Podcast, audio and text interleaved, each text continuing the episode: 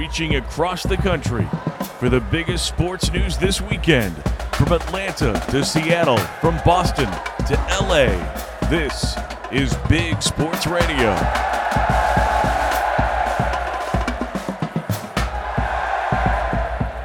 That's right. We are Big Sports Radio. Larry Smith, Mike Cagley, Brad Sturdy. Uh, we got uh, Joshua Ewing here working audio for us. We always appreciate his efforts. Uh, boy, we're into uh, middle of May. We got past the Derby. Congrats to Mage. Uh, but we're going to talk about uh, the other stuff here later on in terms of just the horse deaths. It just was not a, a, pleasant week overall at Churchill Downs, but that was then. Right now, it's a scandal um, at Iowa and Iowa State. Mike, this is this is crazy. I mean, you know, between the two schools, several dozen players being looked at um, for possible uh, betting on games. Yeah, betting on games is is the danger zone and I'm going to go a little esoteric for people here, but it really goes back to the early 1900s, and professional wrestling was actually a real sport. And then they found out that a champion had gotten hurt and blown a knee out, and then bet a ton of money on his challenger while hiding the injury. And then when fans found out that not only had he lost, but he had bet on his opponent, professional wrestling went from a real sport, and God knows it had to be boring as heck to watch two guys rolling around for you know 20 minutes but it went from a real sport to a fake sport and that's why commissioner landis was so tough on the black sox. He didn't want fans to think that the sport was fixed or it had a pre you know predetermined outcome. And I don't care what sport you're in, when your athletes get into a position where they're betting, whether it's on their own sport or even doing it in a way that might put them, you know, at risk to to maybe pay off debts and have to do extreme things, the the, the people who run a sport have to really react strongly to it. And I think this is a situation that hopefully is not nearly that deep that they can find out, you know, hey, it's through you know, something like DraftKings and it's not their sport and people can get in trouble and you know get in and out of trouble relatively quickly but this is a very serious thing to the to the credibility of the game as a whole yeah and and to if you need to look any further in terms of what the sporting world thinks of gambling think about again um you know i always go back to the michael vick thing and i made this comment when i was at cnn and and you know boy we had to uh, I mean, I was chest deep in the Vick scandal back then. Um, there's a reason Michael Vick uh, made sure his attorneys kept the words gambling and racketeering and anything that had to do with you know odds making or betting out of his of his plea agreement when he pleaded guilty to animal cruelty. And listen, I'm not trying to bust on animals. I'm not trying to nothing like that. I'm not saying that it's okay to abuse animals. My point is that in the sporting world, you can do almost anything and still play. You can't bet. That's the issue. Ask Pete Rose, ask Shoeless Joe, ask Alex Karras.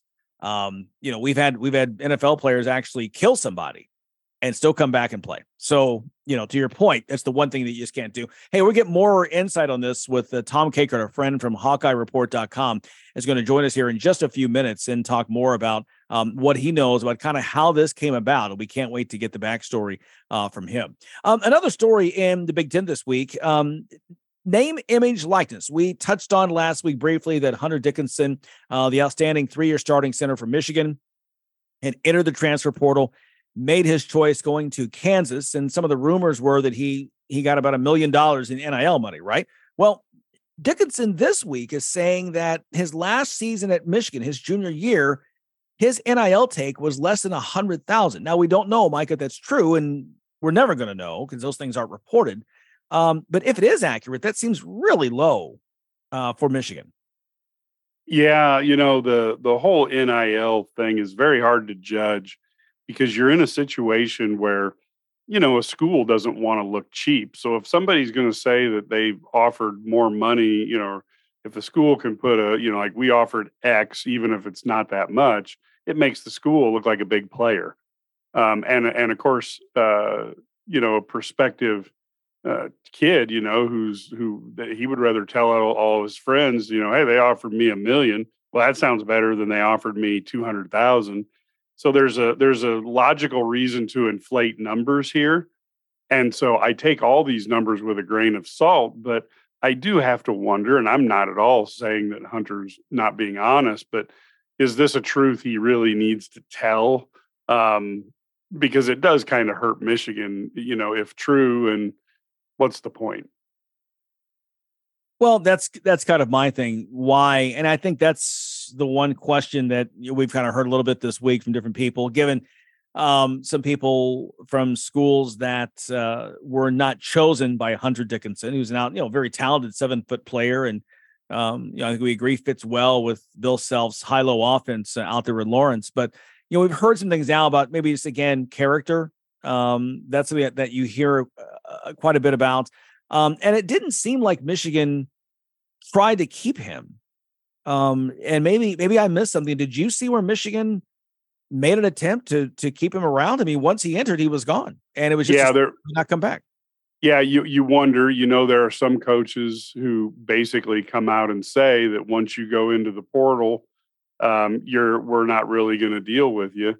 Um, I don't know behind the scenes what was going on with Juwan Howard, but publicly he certainly didn't make any effort to uh, try to bring Hunter back into the fold. Now, again, I'm not saying that it wasn't happening behind the scenes, but it certainly appeared as though whatever um, handling needed to be done with Hunter, they were tired of doing, and and maybe it was just something as much as you know he's constantly having his podcast or giving interviews that I'm again, he's very transparent, but as a coach, you don't want to put fuel on the fire of every opponent you play. And he was managing to do that for quite a few. Yeah. And then, uh, you know, again, you think about, um, you know, as Dickinson leaves, um, certainly a very good career. But again, it just feels like right now with Michigan fans, um, you know, they come out of COVID with the, um, uh, they were awarded the Big Ten championship um, by Commissioner Warren uh, after not playing as many games as everybody else. Um, and they do reach the Elite Eight. But boy, the past two years now uh, for Michigan, um, you know, they don't get out of the first weekend in 2022. They don't even make the tournament 2023, um, despite having um, some NBA talent there. You know, last year, two guys were one and duns. Um, you know, they leave and go into the second round of the draft. You may have two first rounders here that losing this year. So you've got the players there, and you have to wonder if maybe you know Juwan Howard does it come to a time if you have one more year, Michigan man or not, they may be looking at you asking, "What have you done for me lately?" Well, and and the other thing is is you know sometimes fan expectations are the bane of your reality, and if people expected to win, and these last couple years have not lived anywhere near to expectations, and and fans get frustrated, and it just happens to be when when Hunter puts his name in, they're already frustrated from two years. And now it's like, oh, now he did this. Haven't won. Now he's going into the portal. To heck with him. And and it's sometimes it's you're the guy who's happens to be the the the one who it's just a bad sense of timing too. Yeah. You know, one of the name I want to bring up very quickly before we uh, move on and uh, take a break and then get Tom in here to talk about uh, this Iowa gambling situation. Uh, Casey Thompson, starting quarterback for Nebraska, but a new coach coming in. And so he leaves and reunites with his original college football head coach, Tom Herman. He was at Texas and he recruited Casey out of high school. And now Casey joins him at Florida Atlantic. Of course, unless you've been sleeping under a rock, you know, Florida Atlantic um, made a mark in basketball uh, this season. But listen, FAU has been one that actually has been a part of Division One now for a while. And when you begin to look at their roster, they've got some talent down there. And now they've got a fifth year quarterback um, who's done some things in his career and and a, a, veteran to lead that offense. Yeah, I mean, and he's a, he's a high risk, high reward player. He's he's incredibly talented, but not real consistent.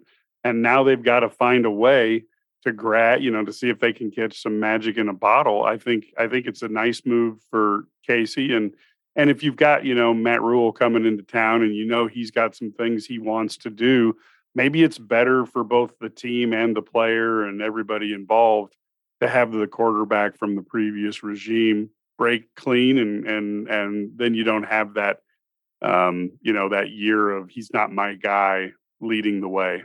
Yeah, yeah. So we uh, but we wish uh, Casey uh, Thompson well down in uh, Boca Raton. Hey, keep it right here. We've got Brian Fonseca, the Rutgers insider, coming up talking about the Scarlet Knights right now and what they need to do to try to break through uh, the big three or even four in the Big Ten East uh, in the final year of the divisions before they kind of break things up. We'll also talk uh, Pac 12 media rights. Uh, boy, the conference just can't get a deal. We'll talk about that as well. But up next, Tom Kakert of, Iowa, of uh, Hawkeye report.com, the Iowa Insider, with the details of this uh, little gambling probe they've got uh, there in Iowa. That's coming up here on Big Sports Radio. If you're a diabetic, we have great news. You can end the painful finger sticks with a new CGM. Plus, they may be covered by Medicare, Medicaid, or private insurance. If you test and inject daily, you may qualify. Call US Med now to learn more. 800 390 5160. 800 390 5160. 800 390 5160. That's 800 390 5160. Are you tired of your website making your business look bad? Is your current web developer dropping the ball? Let's face it, if your website isn't making you money, it's broken. Let Neon Rain create a website that turns your visitors into customers. Neon Rain has worked with hundreds of businesses across North America, building custom websites and applications with modern designs that are easy to update and work well on mobile devices. They can do it for you too. What sets Neon Rain apart? They actually deliver on their promises. Call today for a free consultation 303 957 3092. That's Neon Rain at 303 957 3092. Or visit them at neonrain.com.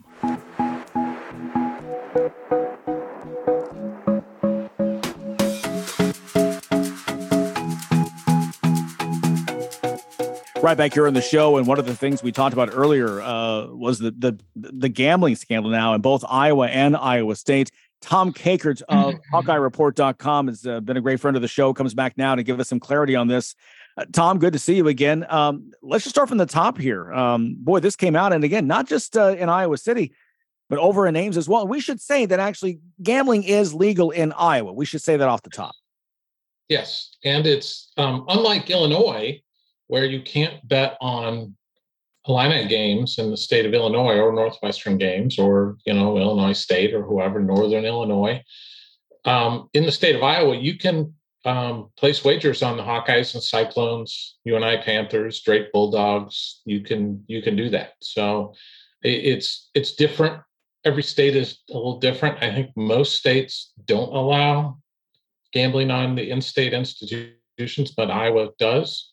Um, so Friday, um, Kyle Huseman, who who's uh, one of our our great reporters, was at the Iowa Ohio State baseball game, and um, notices that uh, that their best hitter, uh, Keaton Anthony, is not in the lineup, and uh, starts kind of just asking some questions, and because he was at the uh, the baseball team had their annual golf outing earlier in the day, and there are pictures on social media of Keaton at the at the event.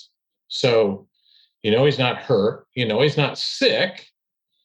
Did something happen on his? You know, you, you just don't know. And everybody kind of got quiet, but then you start asking a little bit of questions, and then eventually it gets to there's something to do with gambling, and that's kind of where it started. And frankly, if Iowa wasn't playing baseball and it didn't involve Keaton, I don't know that we would know anything about this story at this point uh, at all, because most of the other sports are out of season. Right. You know, the football we wouldn't you know, wouldn't have known. In fact, um, from what I I understand, um, as of like last night, um, Kirk Ferentz and Fran McCaffery didn't even know which players on their teams are involved in this. they haven't even gotten that.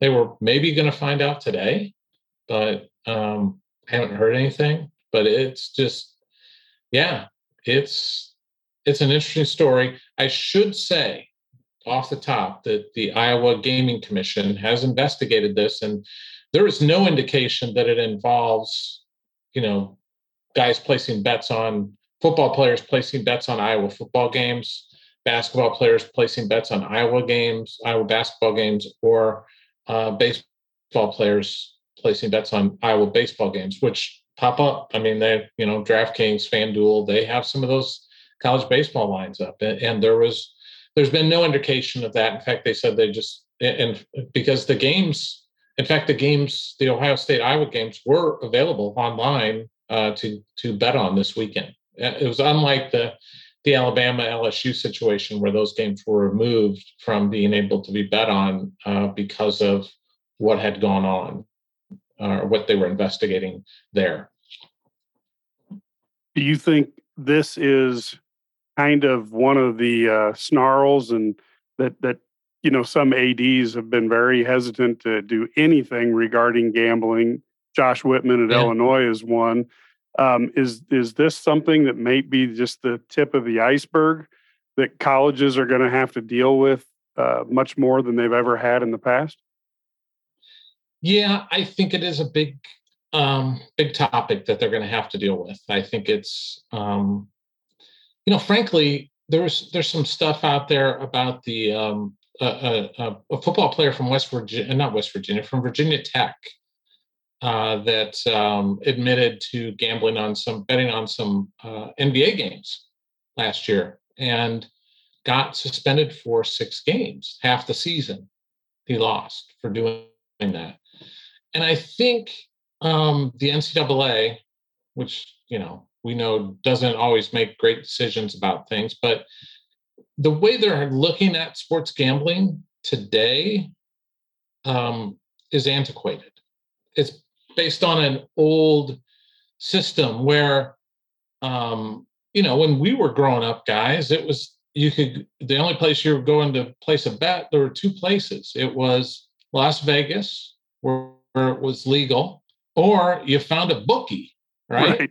Right. You know, that's that's the only places you could do it, and that's not the way it is now. And and let, us be honest, you know, all of these gambling apps, the, the the the place where you can, you know, BetRivers or wherever or DraftKings, they monitor all this stuff. So you have to register, you have to, you know, put all your data and information in there. You're, you know, you have to use a, a, a legit debit debit card to to place money in the account. Um, it's not like DraftKings, if you if you're starting to lose, the DraftKings is going to come break your legs, you know, uh, like or or compromise you like back in the day with some of these, you know, the betting scandals of the past where guys would get in in the in deep with uh, you know some some betting syndicate or whatever, and and uh, have to try and dig their dig out of that hole and and and be at their at, at bended knee for those guys and doing things for them that were legal that compromise the integrity of games. I I don't see it with this. I, I think you gotta um, readjust things and how we look at this. And yeah, just tell them, hey, you can't bet on your team, you can't bet on your school, you can't bet on the sport that you're gonna that you're taking part in. Maybe you just say you don't bet on college sports, period, if you're a college athlete. But you know, what's wrong with a 21 year old guy who's who, who's able to bet betting on uh, on the uh, Celtics and 76ers or the Warriors and the Lakers or the Cubs Cardinal game. You know, it's, it probably would come back to maybe to, you know, again, if you're doing it with a bookie, I think their argument would be yeah. that you you you lose, you might have some losses that yeah. you have somebody who wants to break your legs, so yeah. you'll shave. Yeah. But, but yeah, there, I don't think DraftKings is doing that right now. No, DraftKings is just going to take your money, and that it's and when your money goes, when you lose all your money, yeah, as I do, you know, when you lose all your money, then you're just you just don't get the bet anymore until you reload. You know, that's just how it works. It's not like um, you can tell a bookie, hey, I'm gonna, you know, you can't call up DraftKings and say, hey, I'm gonna put 500 on on the the Cubs tonight against the Cardinals and you, you can't do that. That's not how it works. You just got to put your, your own money in. Uh, they're not going to. It's not like they're going to take a marker for you. Talking with Tom Kakert of HawkeyeReport.com right now. Again, uh, the, source for Iowa Hawkeye sports and this uh, gambling scandal going on. uh, with the Iowa and Iowa State. You know, I'm with you guys, and I think that it's come to the point now. To your point, that you know, even ten years ago, you didn't have the apps and the, you didn't have the sophistication you do right now. Um, I remember I did a story years ago in 2007 in Las Vegas, and the question was, um, "Will could pro sports play in Vegas?" And I went in a skeptic. I came out a believer. I felt that it could. And they talked about then having a situation where um, you know, you actually could, you know, this is again before smartphones were invented, where they said, you know, we could we envision an arena where you can sit right there at your seat in your mm-hmm. and you can bet on the game right there. Well, now you can have it. Look, guys, I was at the Kentucky Derby last week, and one of my yeah. one of my coworkers was on an app and bet on like every single race. Yeah. And he's betting trifectas and and and you know, I mean, not just the Derby, but all the uh, on the undercard, if you will. So you know, it, it, comes to a point that it's almost impossible to regulate. Um, and Tom, I, I really think it may come down to if you're an NCAA athlete, you sign those those letters, um, you're banned from these apps. I just think that you know, it's it's it's too easy. I think to to get to someone. Not saying that these kids have done that, but you're getting to the point where it may be too easy to actually get in and influence someone with this because it is so accessible. I mean, you know, you could have a kid place a bet at halftime and then go back out in the field and play. Yeah, you could. But that, but here's the thing that um, those companies are tracking all those all the time.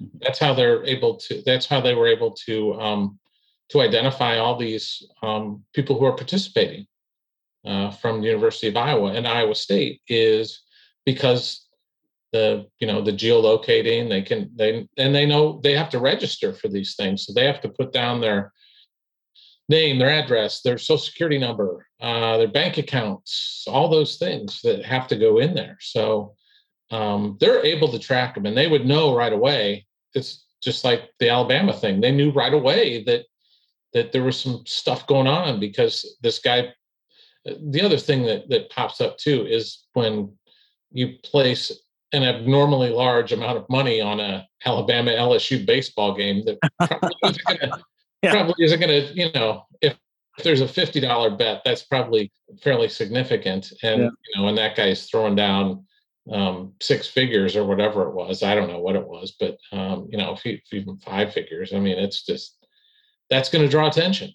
Yeah. It's it's to people are to go, why is he betting that much on a on a weird college baseball game in the state of Ohio? So um, yeah, I don't know where this is all going to lead. It just uh, it, the the gambling commission doesn't seem to think it's it's nefarious kind of thing. And I, that you know they had a potential criminal conduct in the statement that was released yesterday from the university, and I think that's going to be some of these guys. In fact, we know that at least two of the baseball players who um, did not participate this past weekend are freshmen so they are underage. They're not 21, so they mm-hmm. shouldn't be allowed to bet. So that's that's uh, and it's a it's like a misdemeanor. It's like a you know a ticket basically. It's it's a fine and uh, that you're placing bets illegally. It's a, no different than you know going to play slot machines and you're 18 and and you win and then like ah how am I gonna cash this out? You know exactly. You know because they're gonna ask you for an ID. Well, let, let's let's switch gears a little bit because the Iowa football team's offense had had some challenges under Brian Ferentz. They they even had some incredibly supportive uh, video messages to to help you know bring him back. What did the Iowa? What was Iowa's pitch to former Ohio State wide receiver Caleb Brown that got him to come over to Iowa to help out? And secondly, is how formidable is Iowa's NIL machine on the football side? It's been, uh, we'll start with the, the second part first, because that's been pretty good uh, when you talk about the offense. And Iowa doesn't have, you know, there's no um, Shad Khans in Iowa City, guys like that, you know, the um, billionaire type folks that that yeah. can can make things happen and and you know have a million dollars fall out of their pocket and and uh, they don't even notice. You know, it's just um, so it's been a lot of grassroots work, uh, been some, you know, a lot of work, uh, just trying to build relationships, getting some some people involved, and um, so they've kind of remade the offense in a lot of ways, getting Cade McNamara, getting Erick All, getting uh, Caleb Brown, a kid who was at, you know, he's at St. Rita kid. So um, getting him, uh, getting offensive lineman. Uh, I should mention Seth Anderson, uh, another wide receiver. Uh, he's Flipper Anderson's uh, son, who was at Charleston Southern. They got Rusty Feth, who's an offensive lineman. They've got another offensive lineman, Dejon Parker, who was going to head to Virginia, but picked Iowa. Um, so I just I've been exchanging some messages with Caleb, and um, um, here's what he told me. He said, "What impressed me most about Iowa was the personal connection between the staff and the players. I felt a part of the Iowa family right away, along with the all of the boxes they checked. Uh, this is what I wanted for in my new home." And um, you know, he he says that they're going to really feature him on offense. So I think that's a big deal too. That um, you know, kids want to kids want to play. You know, they want to be part of part of the offense, part of something big. Um, so um, I, I, think that was that was also really important to him uh, coming in and because he's you know he's going to walk in and maybe be their best wide receiver. I know Nico Ragaini is the most experienced guy, but um, Nico's more of a you know underneath possession kind of guy. He's not the guy that's going to take the top off. And um, you know, it's a big recruiting win for Iowa because that was what was lacking right now was just wide receiver punch, and this at least gets them going. And um, I don't know if they're even done yet. They may you know poke around, but the scholarship numbers are may may dictate that they they might be done. Uh, although they're not in like a Nebraska situation. I know Nebraska like two weeks ago was or three weeks ago was like at 97 scholarship players and they still had to get down to 85. I mean, it's crazy. I, how do you do that? I, you know, but it's like all these guys know they're they're supposed to be leaving. So yeah. Use the uh, Deon Thomas or the I'm sorry, the Deion Sanders method. Get out. yes. Make, yes. Make, make, it real clear, real simple. Deion Sanders, Coach Prime, and uh, Coach, uh, Coach Prime doesn't know my name. I guess I might want to leave. Yeah, exactly. so, like a major league, the red card and bother. It says, "Yeah, you, you, and you get out." Hey, Tom, great to talk with you and give us some insight on this. And um, you yeah. know, like you said, it's it's one of those things that may lead to uh, some action by the NCAA. Will they? I mean, they should. Will they take action? We we only can wait and see. We were um, just one thing. I was told last night that they were hoping that something might pop today about, especially for the baseball guys, because they want to know: Is my season done? Yeah. Or um, am I going to be part of this team? I mean, Keaton Anthony is one of the best players in the Big Ten.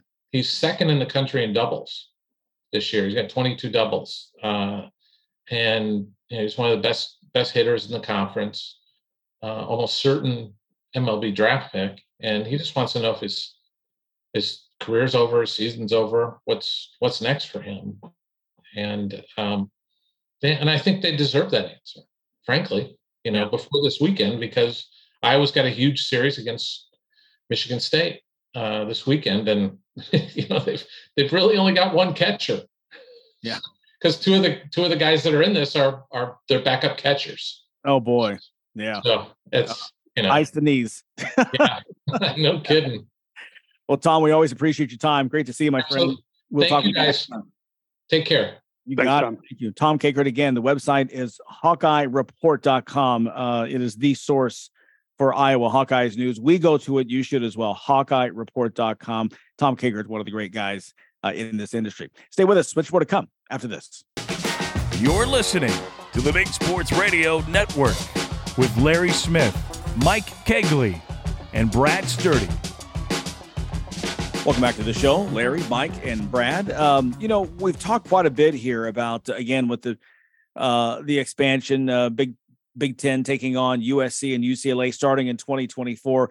And again, what that does to the Pac-12. Um, and so we've talked quite a bit about their the media rights or the lack thereof. Now, remember, uh, USC and UCLA made this announcement, and they did so uh, very strategically um, right before June 30th uh, of 2022. And the reason why is because they had to make that declaration uh, two years prior to the expansion of the Pac 12 media deal. Well, um, look, what happens when you take the two biggest programs in the Pac 12 out of the biggest market, Los Angeles, in the Pac 12? You have trouble getting a media deal. And Mike, that has continued now. Um, Dennis Dodd, our friend from CBS Sports, doing some great reporting again, talking about ESPN. Uh, looks like is definitely out of the running uh, as a possible uh, media rights partner starting in 2024. Yeah, I'm I'm thinking maybe our show should cover uh, the the the Pac-12. Maybe maybe we can land a deal. Um, you know, the interesting thing is is is we always hear about a zero sum game, and television rights has never been that way. Every year we're like, oh, this is going to be it for the NFL. This is going to be it for the NBA, and then they break a record. Well, it, for the first time ever, um, when the Big Ten and the SEC scored bigger contracts, that actually meant that there was less money in the marketplace to spend on properties like the Pac 12. And so to me, this is the first time I can remember a sport taking, you know, or at least a conference, you know, really taking a bath. And and maybe there's not an infinite amount of TV money. Now you're you're a longtime TV guy. Are we finally finding that at the end of the rainbow, that pot has a, a limit?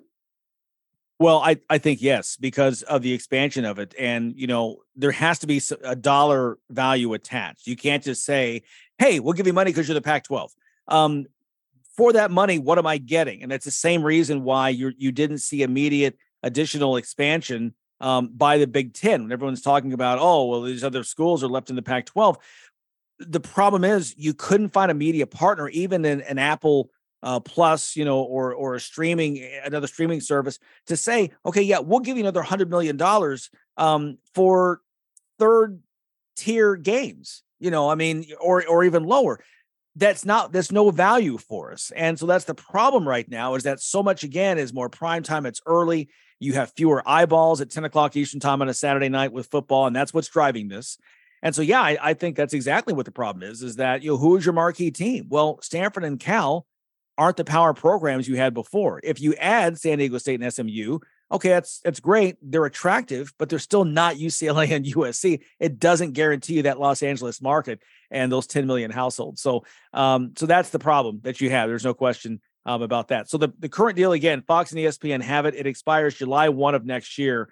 And uh, right now, again, this has been rocking on um, really for about 10 months now. This has been going on for quite a while um, everyone's had the conversation. It's really uncertain what happens here at the Pac 12 and what a huge loss for that conference um, if they find if they can't find a media partner um, or they've got to take really you know i mean again if you take 20 million per team that's not a good deal and you fall into second tier when you look at the money that the big 10 and uh, the sec has been getting yeah are they going to run into a situation where they go back to the old days where it's a regional deal where you you have your local games broadcast around your state?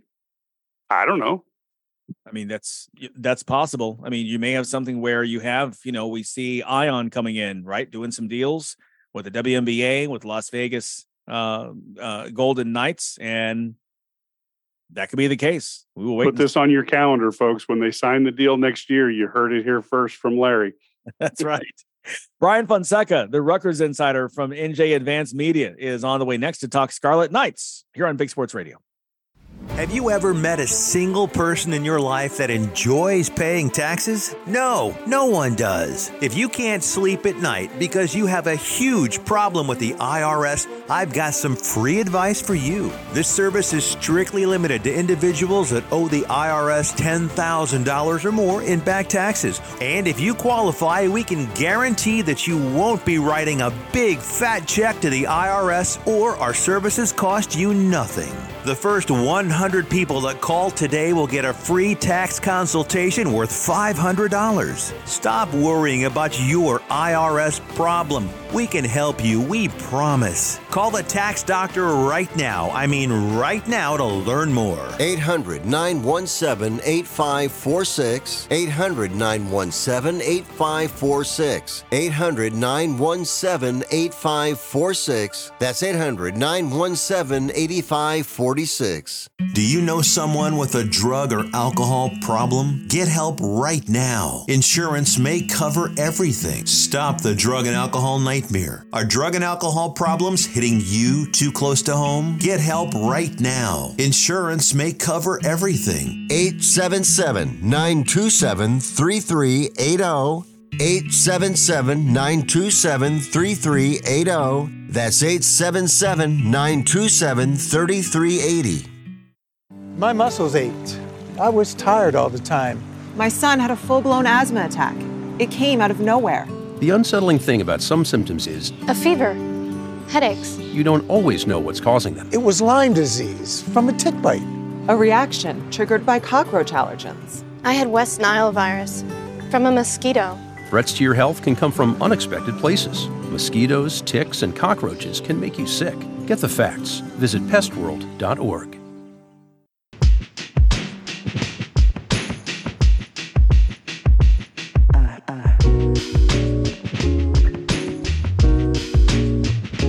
Big Sports Radio continues and our tour around the Big Ten. Brian Fonseca has been on the show before. He's a Rutgers beat writer for uh, New Jersey uh, NJ Advanced Media, and he's back now to talk about all things Scarlet Knights. Brian, welcome back to the show.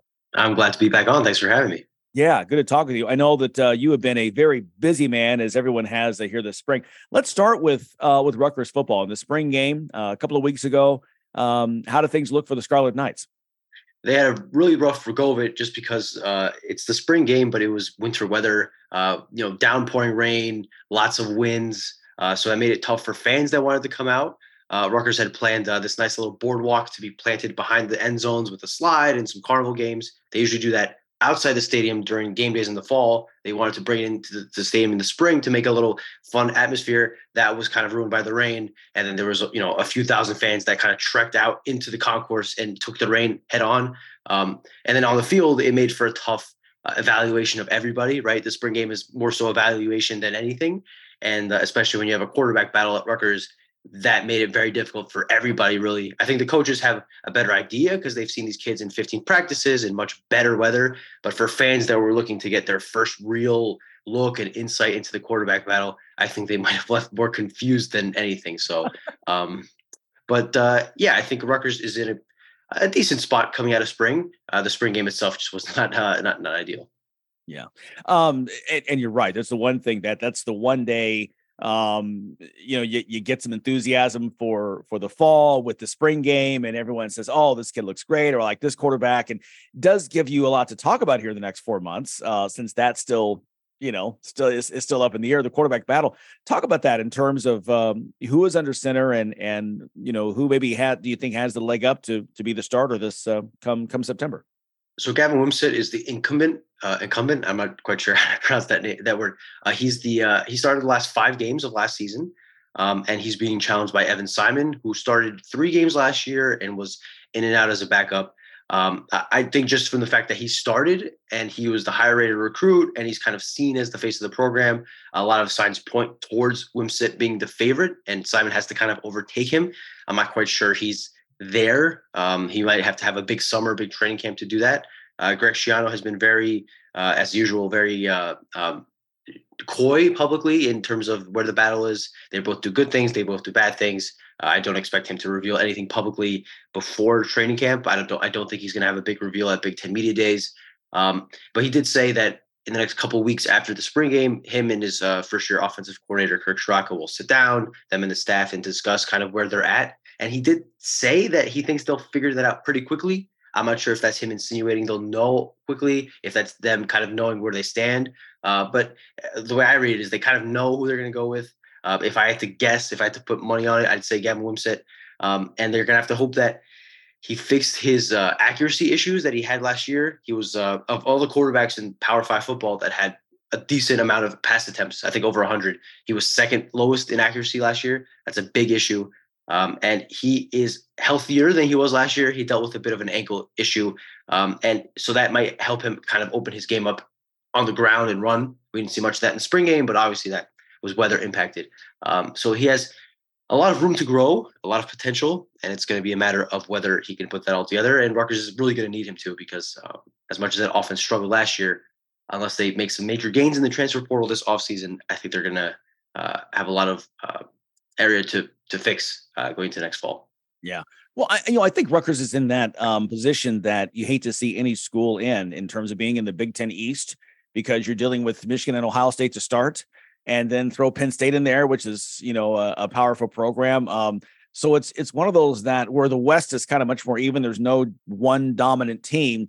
You know, you look at your schedule right away, you're like, oh, okay, I've got these three powerhouses, and then everybody else that I've got you know. So I mean, what how does that change? Do you think um, eh, the attitude of of of the team, of coaches, of fans? I mean, is it a is it a how is that in terms where it may be different with like a Purdue or in Illinois or a Nebraska, where you know, hey, you know, you know, we, we may only play one of those, you know, the big two um, every other season. Otherwise, we have a shot to kind of beat these other teams.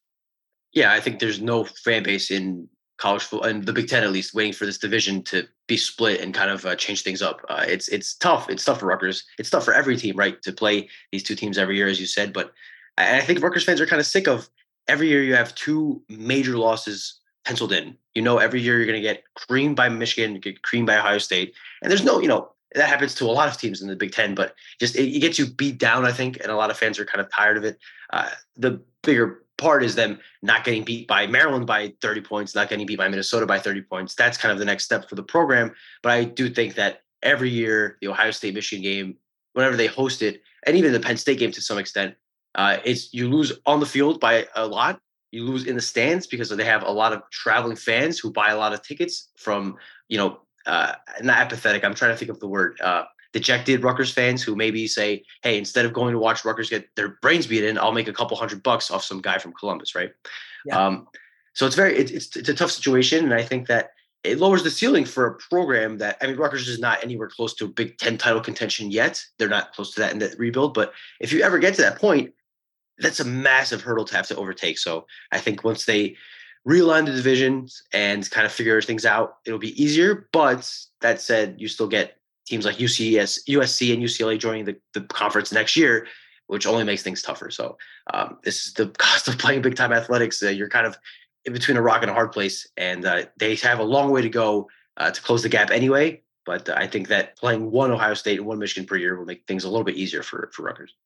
We're talking with Brian Fonseca. He's a Rutgers beat writer for NJ Advanced Media, and uh, always good to have his insights here on the show. You mentioned UCLA and USC. There is no existing Big Ten school uh, that will now have to travel farther to, when you include these two schools, than Rutgers. What's the conversation been like in terms of literally making a coast to coast trip uh, when you have to go out and play the Trojans or the Bruins starting in 2024?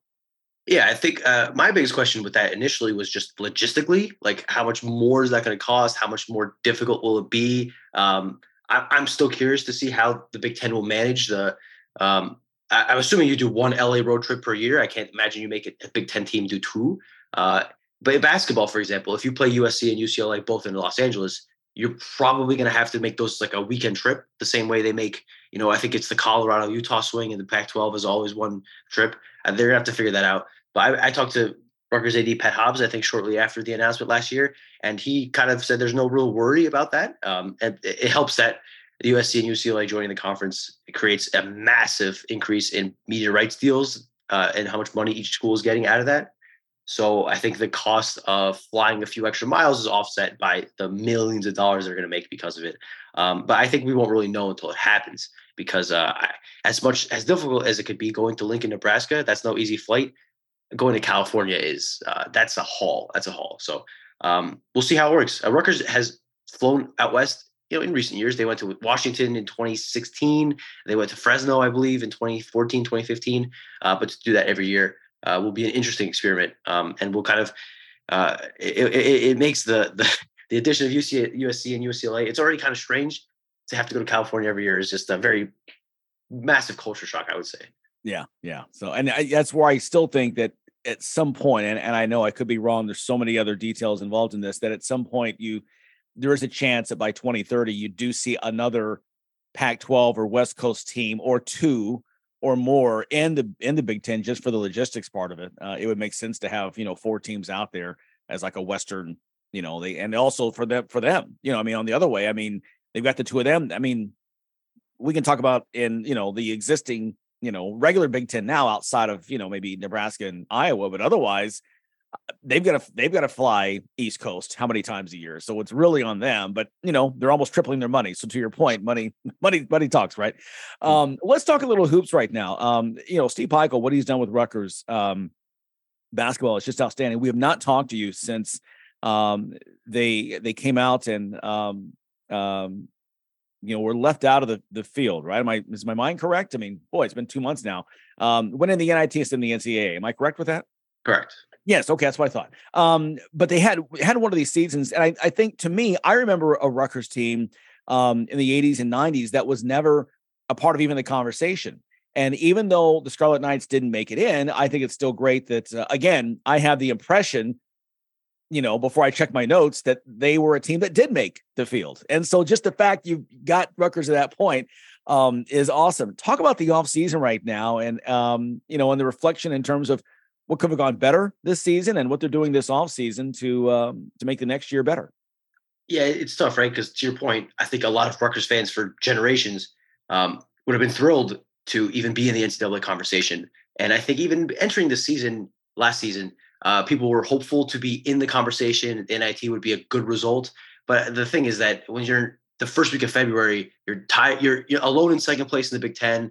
You are playing very well. You have a top five defense nationally, uh, and you're really you're not a lock yet, which is a lesson I've learned. You can't call a team a lock until March, but uh, you're not a lock yet. But you're pretty close. You have to have a pretty disastrous end to the season to get left out, and that's what happened to Rutgers. They lost I believe it was seven of the last nine. They lost at Minnesota, Minnesota being the worst team in the conference by a mile, arguably the second worst Power Five team or I major team in the country.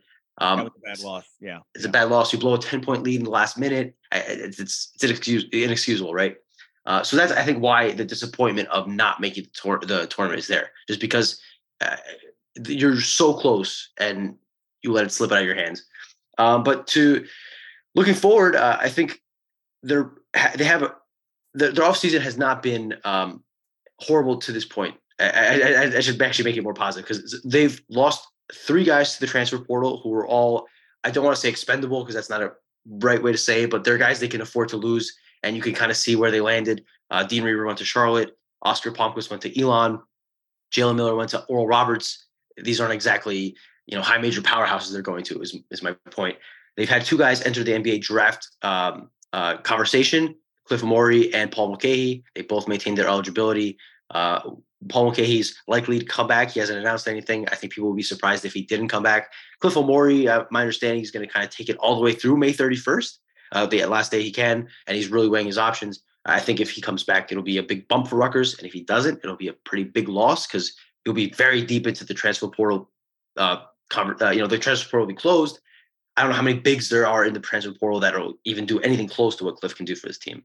Uh, so that'll be a big uh, wait and see mode for Rutgers. They're holding a scholarship for him and kind of just dictating what they're going to do based on what he decides. Yeah. Um, and they haven't lost anybody major to the portal yet, which is a major gain for a team like Rutgers. Uh, and they they've lost a commit, a, a high school commit. Bayandongo was a four star kid, was committed since January. He decommitted, which is a bit of a loss, but they did get UMass transfer Noah Fernandes, uh, who's this uh, downhill kind of guard they were really missing on the roster. So they filled a big time hole there. Um, I would say Rutgers is at worst, even where they were last year, uh, likely even better at this point. I think, and it depends a lot on if Cliff Omoruyi comes back. If he comes back, they're in a good spot. If he doesn't come back, I would start to worry. Um, and uh, assuming nobody enters the portal between now and Friday, which is the last day, or the 11th, so Thursday, um, they're in they're in good shape. And I think Steve Pikiell has kind of earned the benefit of the doubt in that a lot of people didn't think he could make the tournament one time, twice, be in the conversation three times. Uh, I think that even if there is a setback, uh, Rutgers fans can kind of feel a little bit assured that he'll probably figure something out. Yeah, and in college basketball these days, being old is everything, right? And if you can be talented on top of that, even better. And Omoruyi is just, I think, one of the best centers in the country, not just the Big Ten. And I agree with you. I mean, he he's a difference maker. If he is back with this lineup and Paul Mulcahy, who has got to be 28 years old by now. He's just one of those guys that just he's just are you are you not done yet? You know, I mean, he's he's always there and always just um, kills every opponent he plays. He's such a, a thorough, complete, uh, great basketball player. Um, there's no question you have to put Rutgers in the upper division preseason, um, in the upper half of the Big Ten um, if those two are back. And like you said, I mean, it looks like that that you know they they probably will be back. Um, before I let you go, I want to definitely want to get into um, NIL teams. Some schools now beginning to kind of figure this out. Some better than other uh, others. Where is Rutgers right now in NIL and um, and and you know getting the funds they need from from supporters to be competitive in that marketplace? This is a very interesting topic that um, I get asked about a lot. Right, it's the topic of the day in, in college sports.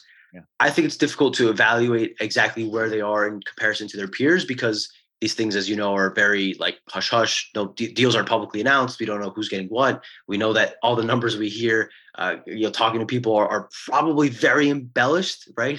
Uh, everyone wants to say they're making more money, and then everyone that's negotiating wants people to think other people are making more money so they can make more money, etc. If only everyone was like John Ruiz in Miami, who just says all the values out publicly, that would be nice.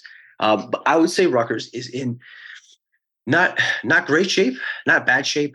Um, they have a couple of collectives. One collective, the Knights of the Raritan, uh, has raised they raised a million dollars in a month in December, and they've they've pledged to give every player on the football and basketball teams, so the women's and men's team, a deal by the end of the year.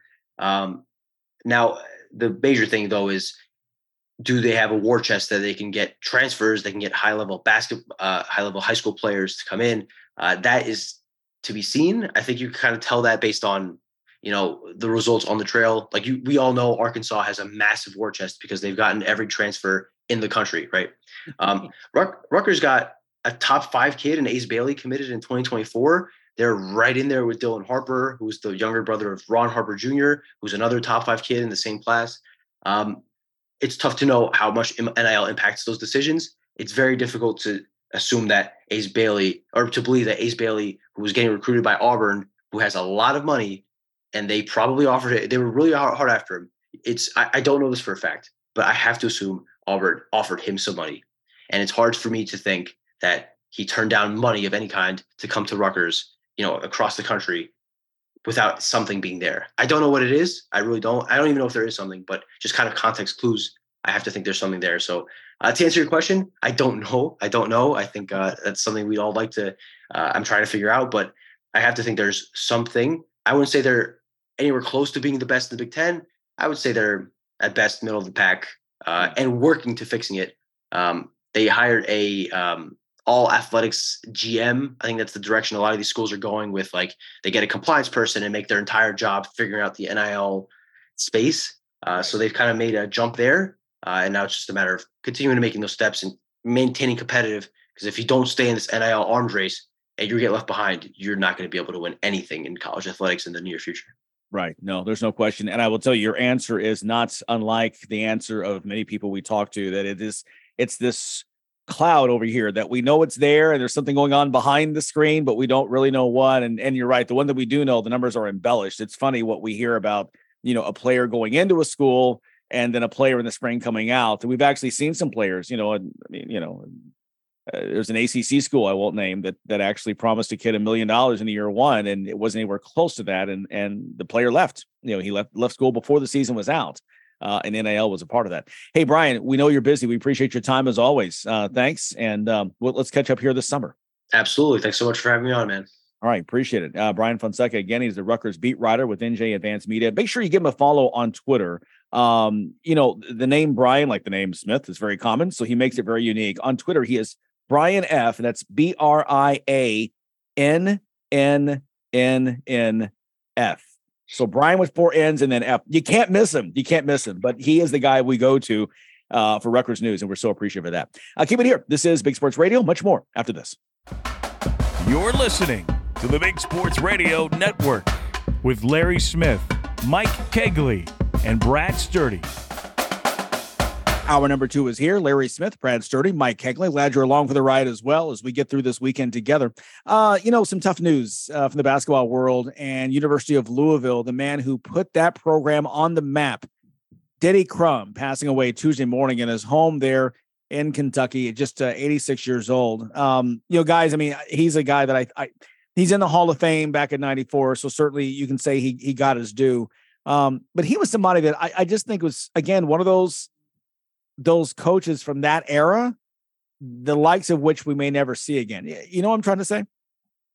Yeah, you know, it is. He's one of those, he's like, I, put him in the category of like a Dean Smith type guy, a guy that I, you know, you watched and you knew what, you, you know, what you knew what you're going to get from Louisville. And when Denny Crum was there, and he had some great teams, obviously, and great players, but I, I it was it was great. I, I it was just a, a time, a, a period of time with those coaches where it was so much um, it was so much fun. You'd watch a game, and and the coaches were such, and I know they are today, but I feel like more so back then. The coaches were like the program because they were there for so long.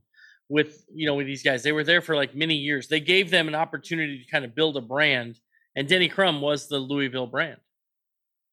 Yeah, and and look, you know, he had such athletic teams that were fun to watch with the McCray brothers, never nervous Pervis you know, Dr. Dunkenstein. But I go back to the the greatest college basketball game I ever saw, which was Louisville against Phi Slamma Jamma. And that was such an amazing game. And it was it was fun to watch him because in the heat of the action, you know, the guy's trying to win the game. And yet you could tell that like there was like a he was also like smiling because it must have been so excited so exciting to see that from the front row um, I just thought he was one of those like, and again, we don't know. I didn't know him personally, but he kind of played the role of the gentleman coach. Um, you know, he could get fired up, obviously, but but he really was. You know, as a kid, you know, it, what a great place. I, I could see where a kid would want to grow up and play for Denny Crum. Yeah, he was one great comment from Kentucky coach John Calipari, who lost his only matchup with him when he was still at uh, uh, at uh, Memphis State, and and when Crum was winding down his career. You know, unfortunately, Crum was forced out um, you know, by the Louisville upper brass as they wanted to bring in Pitino. His only losing season he had was was then in that final year. Whereas ironically, he retires at 64. Wooden, his mentor, also John Wooden at UCLA, retires at 64. But you're right. Crum comes up, plays a couple years after he transfers in from elsewhere uh, for uh, Wooden early on in the early 60s. Comes back as an assistant coach later, uh, wins some rings, and then goes to to to Louisville. And to your point, the only coach, it's only his only stop was Louisville. He didn't bounce around and go somewhere else. I mean, that was it for him. 30 years, six Final Fours, and two national championships. Uh, Denny Crum, uh, he will be missed. There's no question. Let's stay in the Bluegrass State. Meanwhile, the Kentucky Derby was last week. And Guys, you know, I was there, and it was just odd to kind of uh, go through and and you know do the natural uh, hosting and the things that I do, and part of the 150,000 people that were there. But the pall cast over this, all of the you know, first off, all the scratches. I mean, you only had 18 horses there. Um, you know, the winner or the the the favorite Forte scratched the morning of the race, we now know he won't be eligible for the Preakness either because he's got to go through some protocols before he's allowed back on uh, onto the, the onto the uh, track. Um, but then also, you know, there were two more horses that died in the early races before the Derby, um, both suffering. Uh, one in the race number two was just a gruesome leg injury, had to be euthanized there on the track. Um, seven horses dying total in about a 10 day span not all of them during you know because of the derby but other races other things um is is there a problem in horse racing we know that horses do die in competition that happens um or is this just something that just happens in horse racing that perhaps overall is underreported I think there's something there. I, I do. I'm glad they didn't euthanize me when I had my leg injury. I will say that. Um, I, I am That's a good. You can talk. No, I'm okay. I'm good. I'm good. Let me. No, no. It's just. I can do this. Well, can, Larry and I it. said it was up to the doctor.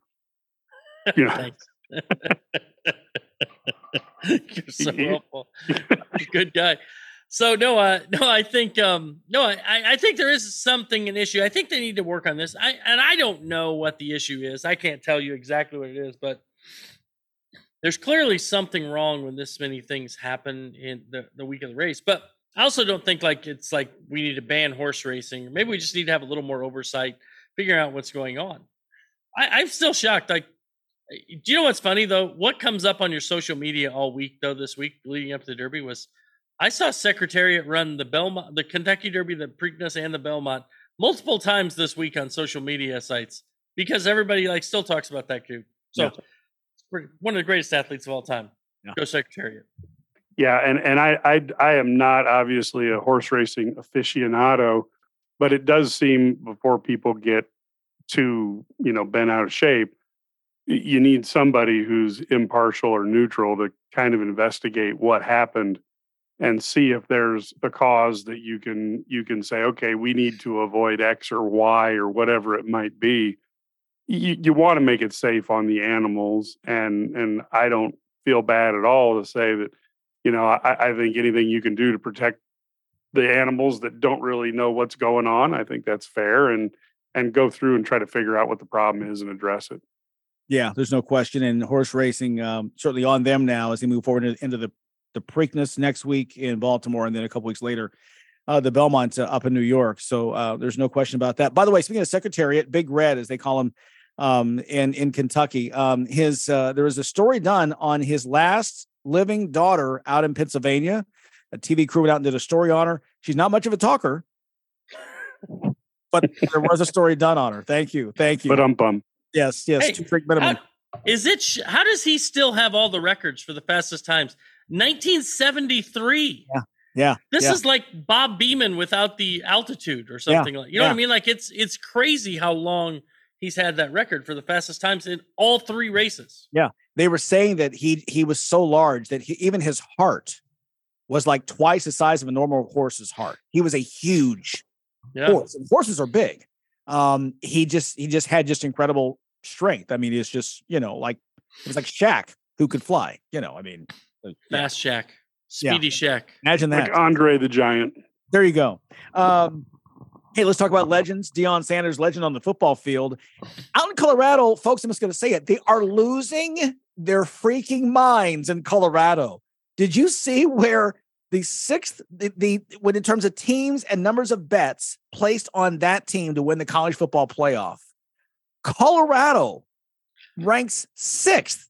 Folks, Colorado is probably not going to win the Pac 12. I'll put my money on that, right? They only have like 28 players or something. Right. they still they still got to add like another 30 in the portal. So I, I I don't know. It's hard to hard for me to see them winning uh, the Pac-12. Here's the thing: they're going to be more competitive. You know, he's Yeah. brought in more talent. They're going to make them better. I mean, it's still a long way to go. I mean, you USC is still in the Pac-12 this year, right? One more year. Yeah. Yeah. They're, they're pretty good. I mean, that's a pretty good program. They got maybe the Heisman winner quarterback. I mean, I, I don't know. It could be tough. It's not like all this other Chip Kelly at UCLA. They seem to be doing okay. So it's not like he's jumping into a place where it's just going to be easy peasy. So yeah, I mean, he's got some work. Got his work cut out. And don't they have like some? Don't they have a tough opener too? I think so. Yeah. I looked, I've looked at this. I have to look it up. Yeah. Well, when I look at Caesar's Palace, it's a lot of uh, gamblers who lost money to build such a beautiful facility, and I think these uh, Colorado fans who are vote who are voting with their pocketbook in Vegas for them to win the national title are doing their best to help the MGM Grand and and Caesar's Palace, uh, you know, keep that place looking spiffy. Because I don't think that Yeah. money's going anywhere else. Okay, they open. By the way, they open at TCU. Then they play Nebraska, and they also then they play Colorado State, and then they're at Oregon and have USC at home. That's how they start. Right. Winning it all, baby. yeah. And, and then they end at Utah. I mean, Yeah. you know, cake, right? yeah. And UCLA in the middle there. So yeah, really? I mean, it's yeah. it's just just insane. Just insane. But yeah. I'm gonna I'm gonna allow people to bet with me. I'm gonna become a bookie now, and I'm gonna take all bets on Colorado to win the national title. I'll give you some great odds. exactly. I want to say like what 251, 250 to one, I think it was. So yeah. Listen, Deion did a great job at Jackson State. I didn't think he would. I have already eaten my two plates of crow. Uh, I stand corrected. What a job he did. You ain't going from one and eleven to a national title in one year. Sorry. It- It'd be the greatest story in the history of sports if you did. It ain't happening. All right. keep it here. What is happening is more chat from us next. Life can be full of risks. One thing you shouldn't take a risk with ever is your family's health insurance. If you're self employed or you now need affordable health insurance, you need to make this free call right now and see how the Health Insurance Helpline can help you get it. 800 448 0828. 800 448 0828. 800 448 0828. That's 800 448 0828.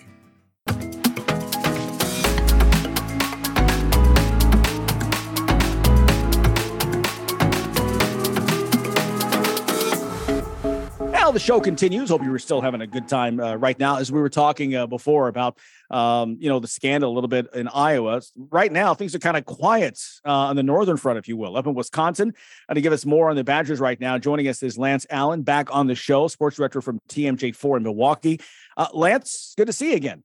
Great to see you, Larry, as well. Mike's in the house as well. Hail, yeah. hail, the gang's all here. I love it. That's right, exactly. So, well, let's talk now. The Luke Luca Fickell era has begun. Um, you're through the spring now. Tell us uh, about Badgers football and and how things look different from from 2022. Well, this will tell you the buzz, Larry, that's around the team. Uh, I've done two Q and A's with him in the Milwaukee area, and obviously they want to increase their footprint, so to speak, in Wisconsin. So they've been making a conscious effort to come over to Milwaukee to recruit Milwaukee a little more, all that good fun stuff. The two Q and A's I've done with Luke Fickell on a stage for about 20 minutes, you could have heard a pin drop and the room was packed. So it definitely wasn't because of me or the interviewer or the guy asking the stupid questions. It was more about the subject, and that was Luke Fickell. So that's one thing. And the other thing is okay, so obviously both of you know because you've covered college football for a long time, but most teams decide that they're only going to show you little glimpses of spring practice. So you have a, a handful of open practices. So we went over there probably about, I'm going to say three to four weeks ago on a Tuesday. And early in the morning, all it was was the most okay. I'm, I'm a 52 year old man. I don't do any crazy TikToks and Snapchats, and I, I get I, I'm not a dinosaur. I can do social media, but I do the I do the basic stuff. Okay, I know my lane. So what I do is the most basic social media post that you can do. A shot on the scoreboard at 8:30 in the morning when practice started that says a new era of Badgers football. And it's got like a Rose Bowl trophy, a Big Ten championship trophy, whatever, but that's all it says. So a pan of the scoreboard down to the field when they're just starting practice. They're literally doing warm ups or whatever. 10 second video.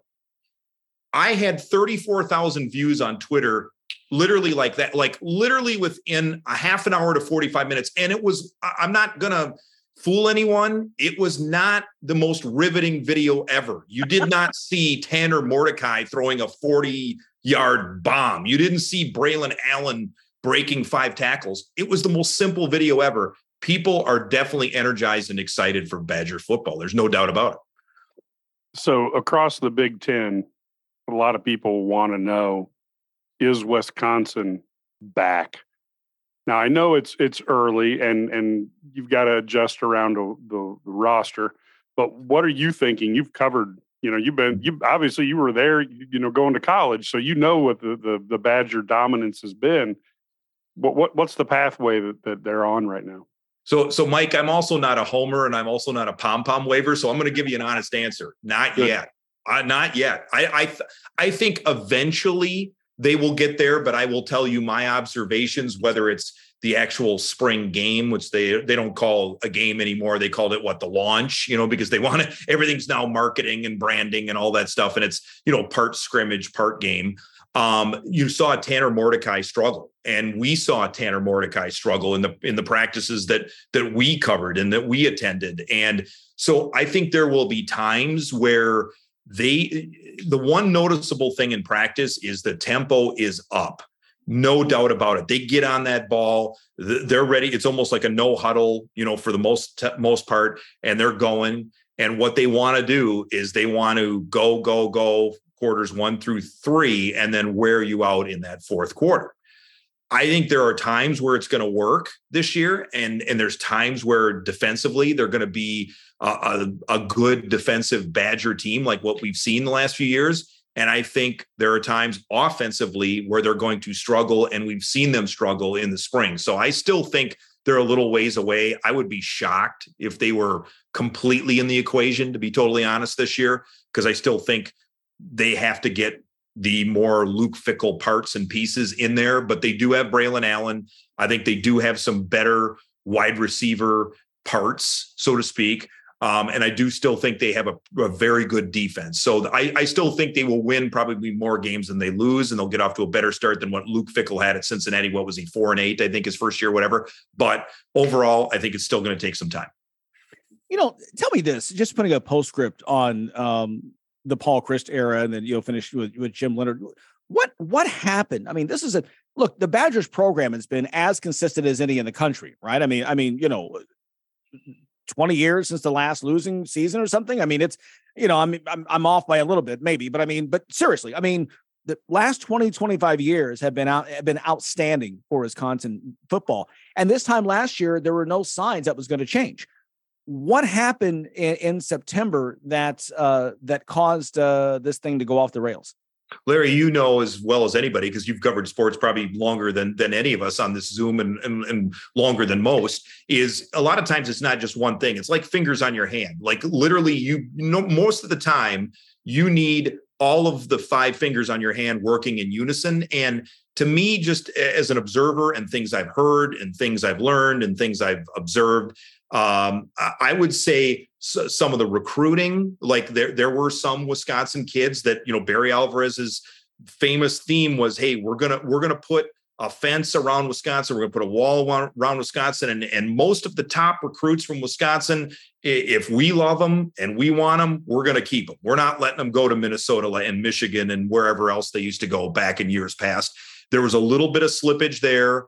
Um, I think there was a little bit of not embracing the nil and the new social media and the new, you know, things that are kind of, you know, is part of college football. One of the questions that I asked Luke Fickell up on the stage uh, during the Q and A that I thought was very revealing was, okay, you see these they they call it the jump around thing, but it's literally like a bat signal. They will throw out a tweet on on Badgers football Twitter account, and every and sees people jump around, and literally people immediately are like, whoa, you know, they're reacting on Twitter.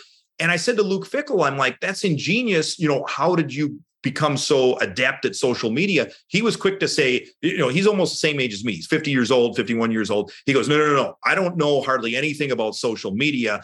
I have someone that I brought from Cincinnati. We do this to announce a recruit or announce a transfer, announce a whatever going on. He, he, he maybe he doesn't know about it, or maybe he's not fully aware of it, but he's aware of it enough or cognizant enough to know that I have to have someone who who speaks to younger people, who speaks to a different demo. You know, n- no offense to Paul. Paul loved coaching the team. Paul was a brilliant offensive mind. I think someone would do themselves a great favor by having him be their offensive coordinator or helping them offensively kind of look at some things. But I don't think he wanted to deal with today's, you know, necessary social media nil all that other stuff. And then, yeah, it just over time we take it for granted that you roll the football out there and you win what eight nine ten games? I mean to us it was always a disappointment if they won seven and went to a low a, lesser bowl. So to, to speak to your thing you're right. It was just a, an unbelievable stretch of of really good football. You know one of the the the prides of the big ten was jim Leonhard and his defense. And you know folks were kind of surprised that he was chosen to come on board. And then all of a sudden he he decided to split ways where is he right now and and is there anywhere that you think he could pop up because boy if i needed a defensive coordinator i'm hard pressed to think of anybody who i'd rank ahead of him yeah, I, and that's a great question, Mike, because I think he has a young family. Uh, you know, a few years ago, built a house you know, in the in the suburbs of Madison, uh, a Wisconsin kid who grew up in the middle of nowhere, very close to where I'm from in northern Wisconsin. So I've known Jim for a while. Uh, I uh, friend of mine is really good friends with his dad, all that good fun stuff. So he is a Wisconsin guy through and through. Uh, obviously, I think it hurt him that he didn't get the job. He really wanted the job. He's he's invested in the state in this job, and I think having a young family, he still loves Wisconsin. So for him to kind of just bide his time, sit there for a year um, let's face facts everybody uh, and especially him you have a contract you have a buyout clause you have a golden parachute whatever you want to call it uh, he can sit back and collect his collect his check, collect his money, and kind of bide his time and pick what a, a, spot that he really wants to go to. And you've probably heard it, Mike. I mean, it, it's no exaggeration that he's had sniffs from, you know, Nick Saban in Alabama. He's had sniffs at LSU. He's had sniffs in the NFL and things like that for a good reason. That defense is exciting to play, and they bring in athletes to play edge rusher, linebacker, whatever you want to say, and they get after it. And Zach Baun was one of those guys that, you know, a little bit undersized for the NFL uh, with the Saints, but he was a quarterback. And I covered him in high school, Brown Deer High School in Milwaukee area. And he was as close to a one man team as I've seen in football. And they, you know, he did play some defense, but they said, Hey, Zach, we're going to cut you loose, whatever. And that that's what got him to the NFL was playing that position. So they put really good at TJ Watt. You know, I mean, I'm, I'm going to leave somebody out, but obviously they've had a number of, everybody thinks of Wisconsin as like running back you, but they've had an unbelievable stretch of linebackers that have also played in the league. Yeah, good point. Talking with Lance Allan, he's the sports director from TMJ4, uh, the NBC affiliate in Milwaukee. Let's turn now to, to basketball. Um, boy, I, once again, another program for Wisconsin that that has been uh, the epitome of consistency of success. Um, you know, I, I, joining Michigan as the only Big Ten teams in the past decade to reach the title game. Uh, I can't think of anybody else. Um, forgive me if I'm forgetting it. Um, again, a season that going into basketball, they were ranked, you know, 14th in the country uh, when you turn the calendar into 2023, and just once again went uh, went downhill. Um, things going south, and now again, kind of a rebuild. It seems uh, for Greg Gard and and Badgers basketball. So one of the things that probably works against Greg, uh, to be honest, Larry, is Luke Fickell Luke Fickell has not coached a game. He's not lost a game. He's not won a game. But everybody's in love with Luke Fickell and now people with what has happened previously with the football team and then things immediately kind of shifted to what about Greg? Well, Greg was coming off being Big Ten Coach of the Year. That would be just a, a, terrible look. Yeah, the season didn't go as as what they planned, but that would be terrible. Uh, did go fairly deep in the NIT, but that's obviously not their their primary goal, especially with what they've done lately. Um, so yeah, it, it, that actually did not help Greg. I don't think he honestly consciously thinks of that morning, noon, and night. I think he's comfortable in his own skin now that he's, you know, obviously uh, distanced himself, you know, as far as like from being under Bo Ryan's shadow and things like that, and kind of established his own thing. Um, but obviously, it ha- it hasn't helped when you've got the sizzle with the football team. You had the problems with the hockey team. Not to get too deep into this thing, but obviously the Granato thing did not work, and people were like, okay, you know, maybe McIntosh's focus is there. And then if you're competing for championships all across the board, what about this? So I think this is a big year, no doubt about it, for Greg Gard, not to put him on any super hot seat or anything like that. But I do think this needs to be a bounce back year. Um, and I also think that you've got another team in this state. Now, Wisconsin beat Marquette last year. And it always seems like to me, and this is just me talking, is, you know, Marquette, Wisconsin, from the Golden Eagles perspective, it's almost like a championship game or whatever you want to say. Like Marquette fans definitely want to beat Wisconsin and definitely want to see them lose a lot. Wisconsin, it's more like, okay, we want bragging rights, but we got a whole other thing to worry about, whether it's Big Ten championships or going going deep into the tournament. Now you've got Marquette in any poll that you look at as either one, two, three, whatever you want to say. They're going to be pretty good depending on if Prosper stays in the NBA draft, which right now it seems like he is. So Wisconsin's got some work to do. The only thing I will say, Larry, is we've seen it time and time again because Wisconsin's been consistent. When they are ranked in expectations, they seem to not do as well Uh, we there are people in, in the student section who wear Greg Gard Silent Assassin t-shirts for a reason. because when they're not ranked and when they got the chip on the shoulder and when nobody thinks that Chucky Hepburn's actually going to improve his game and hit a three or you know Tyler Wahl's coming back or or Steven Crowl is going to did definitely take a leap in the NIT and sometimes that's underlooked and and and not talked about enough is guys who really improve with those extra games, even if it's a less quote unquote lesser tournament uh, the, some of those guys did get better. Tyler Wahl's ankle injury, not to make excuses injury wise, did hurt them. And I do think that with lesser expectations, they've got some guys coming back. They could surprise some people. I don't think they're going to be unbelievable, but I think they could surprise some people next year. And I think the Big Ten's open too. Mike, wouldn't you agree? Yeah, Big Ten's wide open. Um, you, you got Michigan State is the one that I really look at for next year with that recruiting class. Um, but but when you look at the rest of it, it's hard to predict now. You know, the transfer portal. The one the one question I had for you, Lance, is how is Wisconsin doing in adapting to this new NIL world? So good and bad, uh, I would say, are good and and so so. Um, the good is that you know, like Greg Gard, for all the thought on the outside that he's more you know stodgy or maybe a little more like Paul Chryst or whatever. He he is he's been fine with the transfer portal. He he goes and looks. Uh, I think uh, Andrew Rohde, the the he was from Brookfield Central from our area, and he was up at St. Thomas in the Twin Cities area. I think they really liked him. Um, so it was a little bit of a disappointment that he didn't, you know, come to Wisconsin. Um, and but I, I do think they use it and and use it when when needed.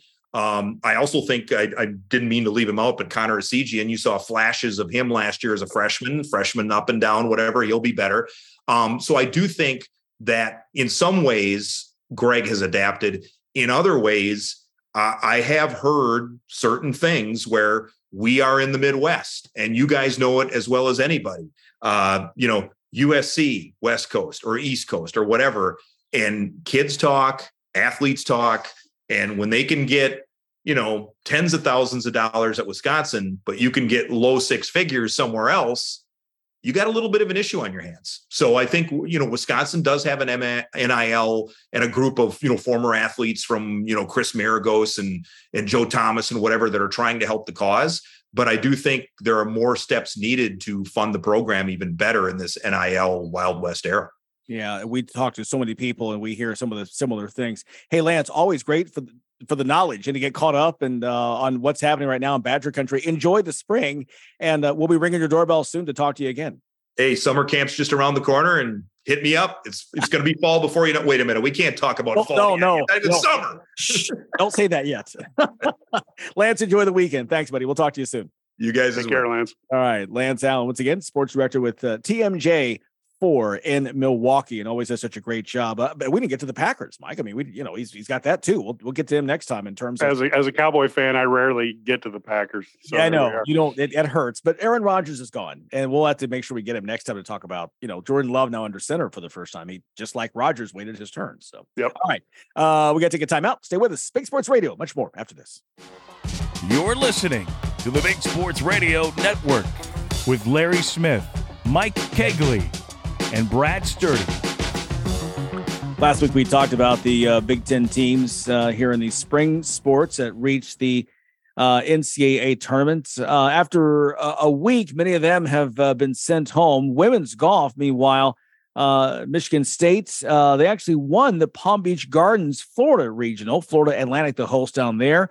Northwestern also down in Palm Beach Gardens, and they finished fourth. So both the Spartans and Wildcats moving on to the NCAA championship round. Uh, defending champion Stanford is there trying to repeat as uh, champs in uh, women's golf. Again, one of the real powerhouses uh, in. Uh, there's no question about it in, in women's golfing in the college level. Uh, men's tennis, meanwhile, it's a three seed Ohio State taking on 14 seed Arizona. That's Saturday at noon Eastern. Seven seed Michigan playing 10 seed USC. And that's a four Eastern starting. And that's in the men's tennis uh, Sweet 16. Uh, women's tennis, same two schools. Uh, Michigan, a five seed versus uh, 12 seed Virginia. Ohio State, a 10 seed, taking on uh, seven seed Stanford in that. So, again, congrats to all of them. And again, the uh, men's golf is uh, is still underway.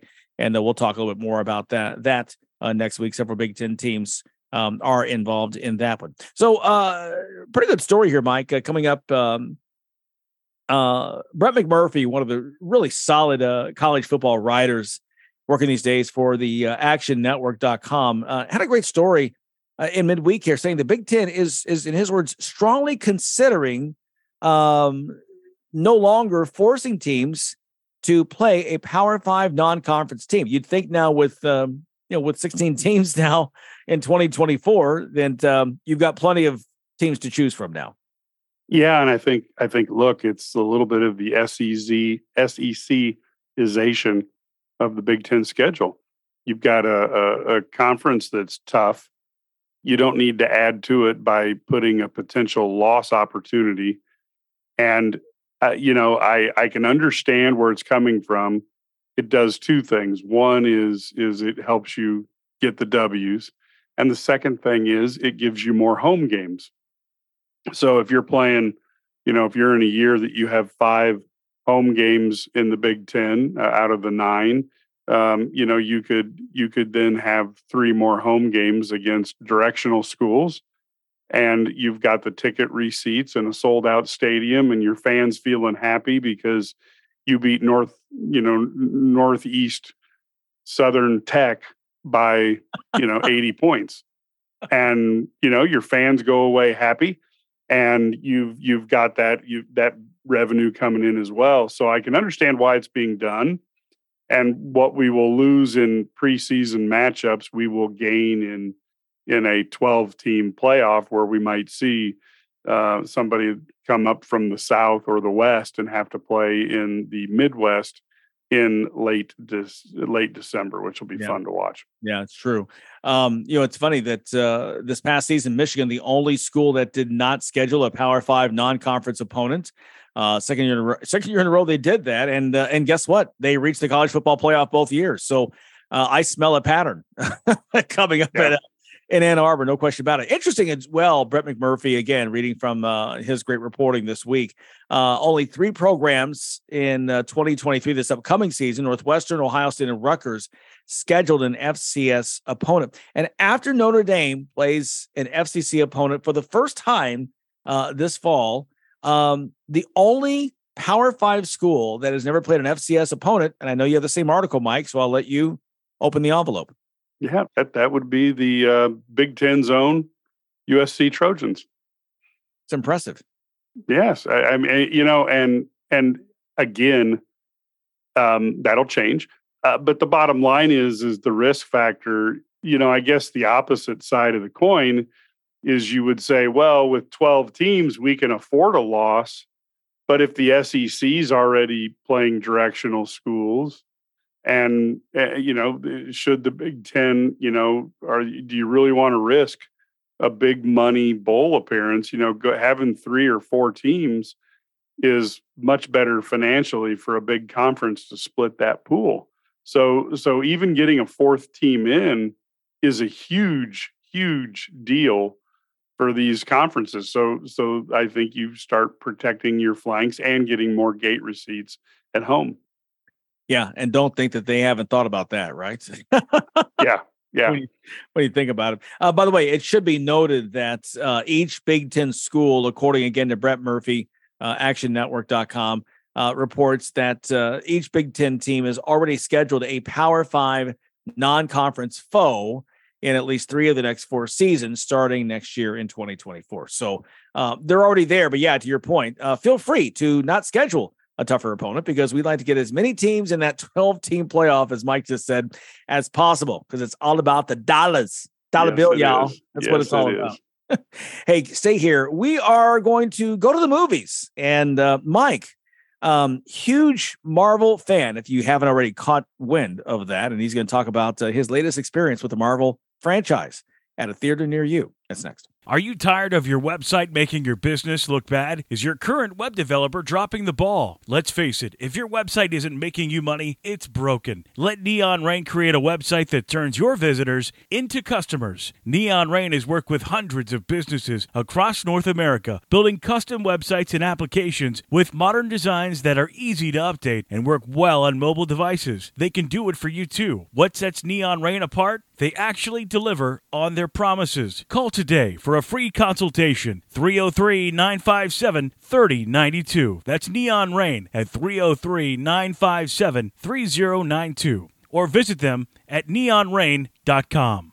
Packages start at $29.99 a month with sign agreement. Restrictions apply. Speak to a representative for complete offer details. See Vivint.com for license details. Terms and conditions apply. Homeowners, if you're looking for the best in home security and smart home technology at a price you can actually afford, we have great news. Now you can get Vivint's award winning home security systems starting at about a dollar a day. U.S. News and World Report has recognized Vivint as the best professionally installed home security system of 2022. And right now, you can get Vivint's home security technology for about a dollar a day. Plus, get free professional installation from a licensed technician. Protect your home and loved ones for as low as a dollar a day. Call right now for your free home security consultation. 800 613 8053. 800 613 8053. 800 613 8053. That's 800 613 8053.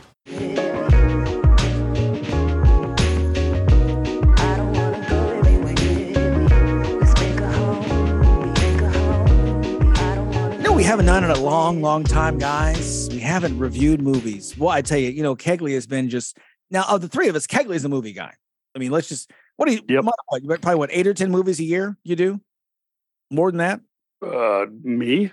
Yeah.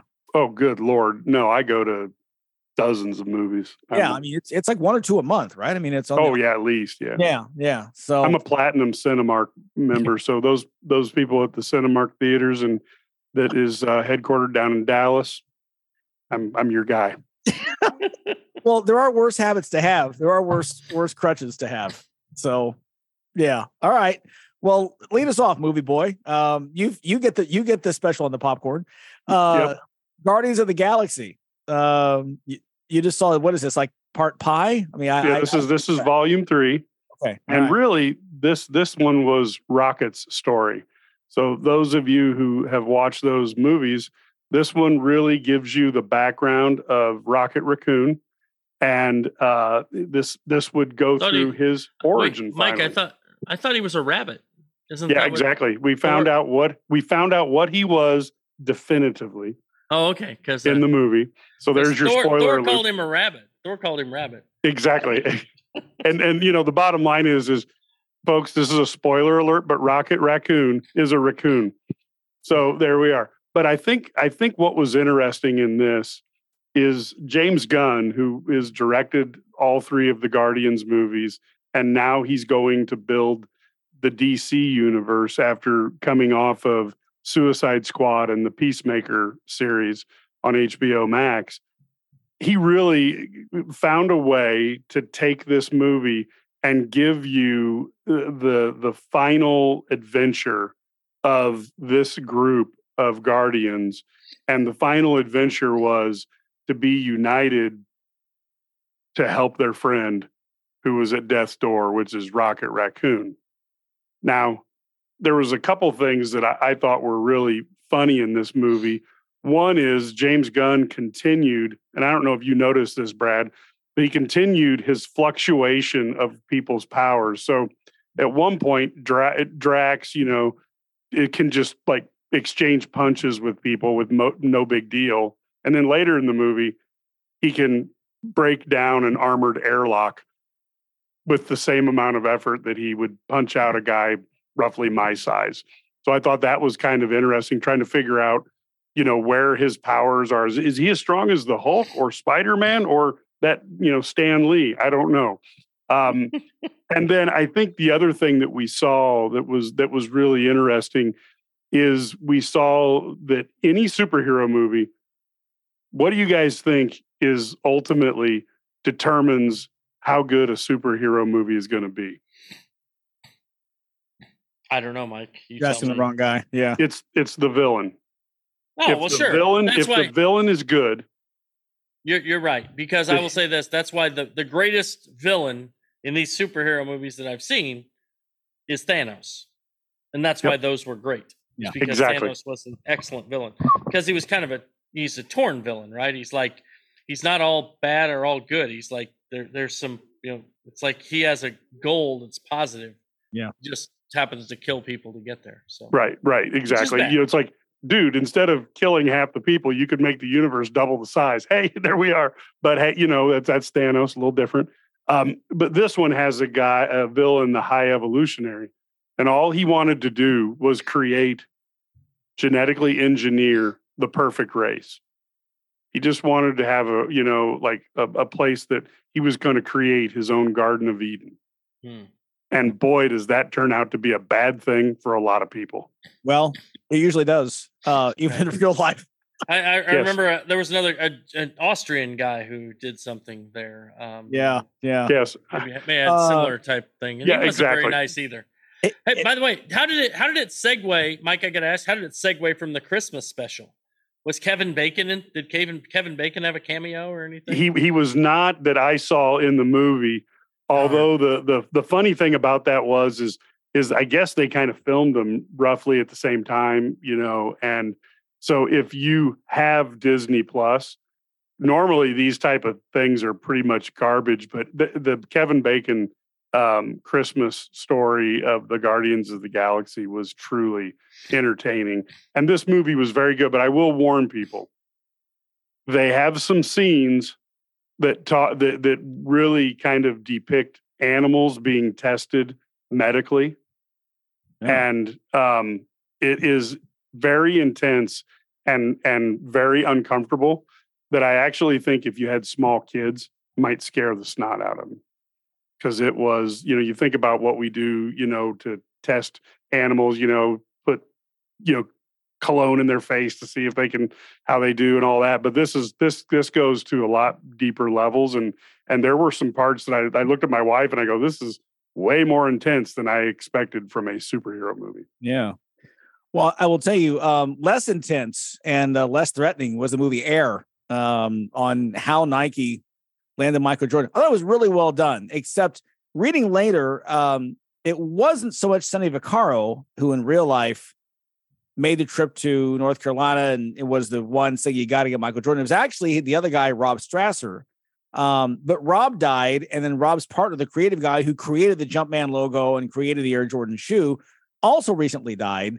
And so the last of the three was Sonny Vaccaro. So it was certainly told from Sonny Vaccaro's point of view, which is what Hollywood tends to do. But still, I highly recommend it. I thought Ben Affleck was a great Phil Knight.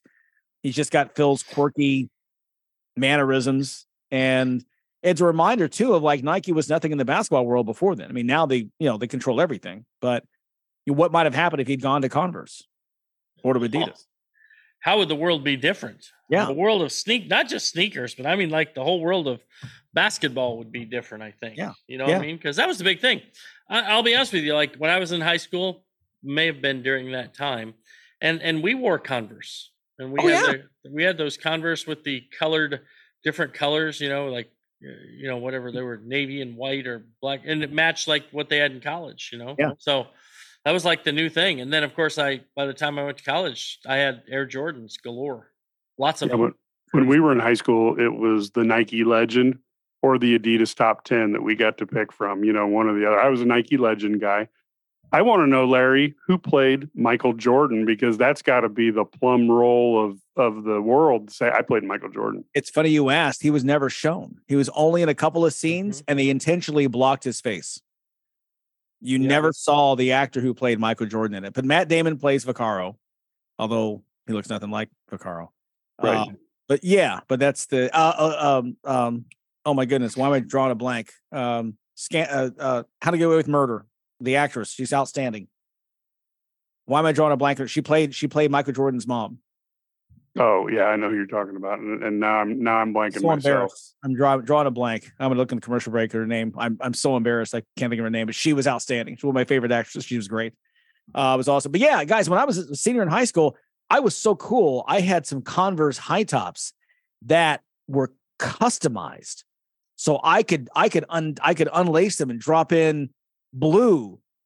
Oh yeah, you could slide those. Yeah. And then the red, and then the white, and then the silver, baby. So I could customize in what I was wearing. You're a big time. Big time, baby. My Jordache jeans and my Converse shoes. I had the belt. and I had a Jordache belt that would match the shoes. That yeah. All right. So we're gonna stop there. A little too much information. Guys and start wondering um, what I was doing back in 1980. Okay. Yeah, I'm starting to wonder now. Yeah, movie review. There we, have long we've long wondered, Larry. Wondered what uh, what that was all about. So yes. and I came out a better man on the other side. Uh, all right, more conversation next. Viola Davis. If you served in the Marine Corps, by now you know about the contaminated water problem at Camp Lejeune. If you were stationed or worked at Camp Lejeune from 1953 to 1987, you probably have a lot of questions. We have some answers. You could be entitled to compensation. Billions of dollars are being allocated to pay for damages to anyone stationed at Camp Lejeune during that time. Unfortunately, it appears that officials may have known the contaminated water problem existed and did little to protect their men. The Semper Fi code was not honored. If you or someone in your family has developed a serious illness, including various forms of cancer, call this Camp Lejeune legal support line right now. You can't turn back the clock and change what happened, but you can certainly call right now and learn your rights as a Marine. Here's the number Call 800 363 7934. 800 363 7934. That's 800 363 7934. Paid for by Legal Alert Line. Have you ever met a single person in your life that enjoys paying taxes? No, no one does. If you can't sleep at night because you have a huge problem with the IRS, I've got some free advice for you. This service is strictly limited to individuals that owe the IRS $10,000 or more in back taxes. And if you qualify, we can guarantee that you won't be writing a big fat check to the IRS or our services cost you nothing. The first 100 people that call today will get a free tax consultation worth $500. Stop worrying about your IRS problem. We can help you, we promise. Call the tax doctor right now. I mean, right now to learn more. 800 917 8546. 800 917 8546. 800 917 8546. That's 800 917 8546. You're listening to the Big Sports Radio Network with Larry Smith, Mike Cagley, and Brad Sturdy. Well, no matter uh, what's going on with you in, uh, in in your world this weekend, at least you're not Bo Jackson. Uh, Bo knows hiccups, and as a result, he's going to have surgery, Mike, for the hiccups. Well, I, I, you know, first off, it's a, it's a story that's kind of funny, but then you you find out that he's had hiccups since last July. Yeah, I mean, I mean, seriously, he basically he- could have had a baby by now. I mean, that's just that's just an unbelievable amount of time to have the hiccups. I get annoyed if I have them for more than a couple minutes. Sure. Yeah. And and then you look at like I also, you know, I mean, we could all volunteer to scare him, um, but that doesn't seem that doesn't seem to work. You know, I Problem mean, is, Bo's hard to scare. That's the problem. yeah, yeah, but Bo ain't Bo ain't but Bo ain't scared of anything. So yeah, and and you you feel sorry for him, but like what a what a horrible thing to be doing that um you know for for eight, nine, ten months. Jeez, yeah, grief. yeah. And he even said he's he skipped some events. He did some appearances he normally does. He didn't do bec- uh, because of this. Uh, the drama finally is over. I know you've been uh, waiting with bated breath, but LeBron James Jr., known as Bronny, has uh, finally chosen his school. It's not Oregon. It's not Ohio State. It is USC. So he'll be staying in his uh, present home of Los Angeles and playing for the Trojans. Well, I mean, I would guess your NIL funds are much stronger if you're right there next to home. Um, not that he needs it, but you know, I, I do feel sorry for him because he's a good basketball player. There is no doubt. He is not a five star, at least not right now. Maybe he'll develop into it, but I worry that he's going to be pushed by, you know, his maybe his dad, public opinion, to go to college for one year and then try to go to the NBA. He's a talented guy. I don't think he's a one and done talent. And you know, it, it's it's just let him live his life. Yeah. He's not his dad.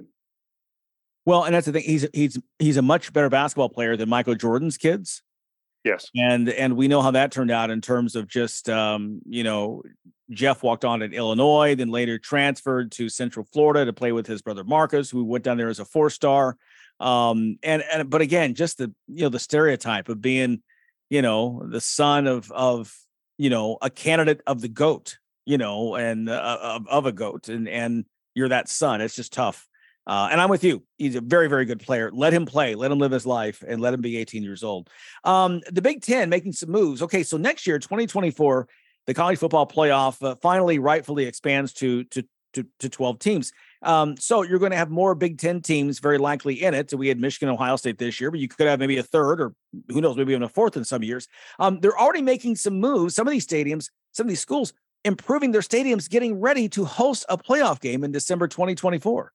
That is uh, so cool because, again, being old, I have spent my entire life saying, well, let's see how UCLA does against Illinois in December in Champaign. And for the first time ever, the West Coast teams and the Southeast teams may have to go play in in some cold weather to see uh, how they do. I am so excited to see that.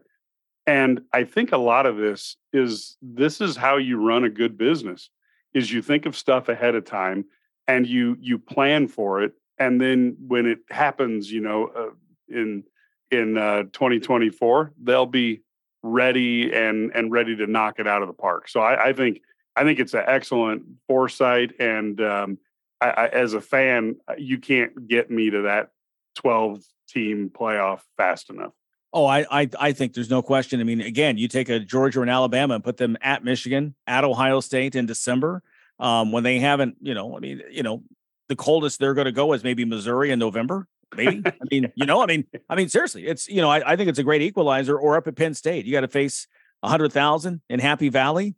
Yeah. Um, you know, and, and the wind chill is eight you know, I mean, yeah, it's a great equalizer. I think it's great. So, uh, once again, uh, there's no equalizing that the, the the service we provide you each and every week, but that time has now come to a close. We appreciate everyone's coming by.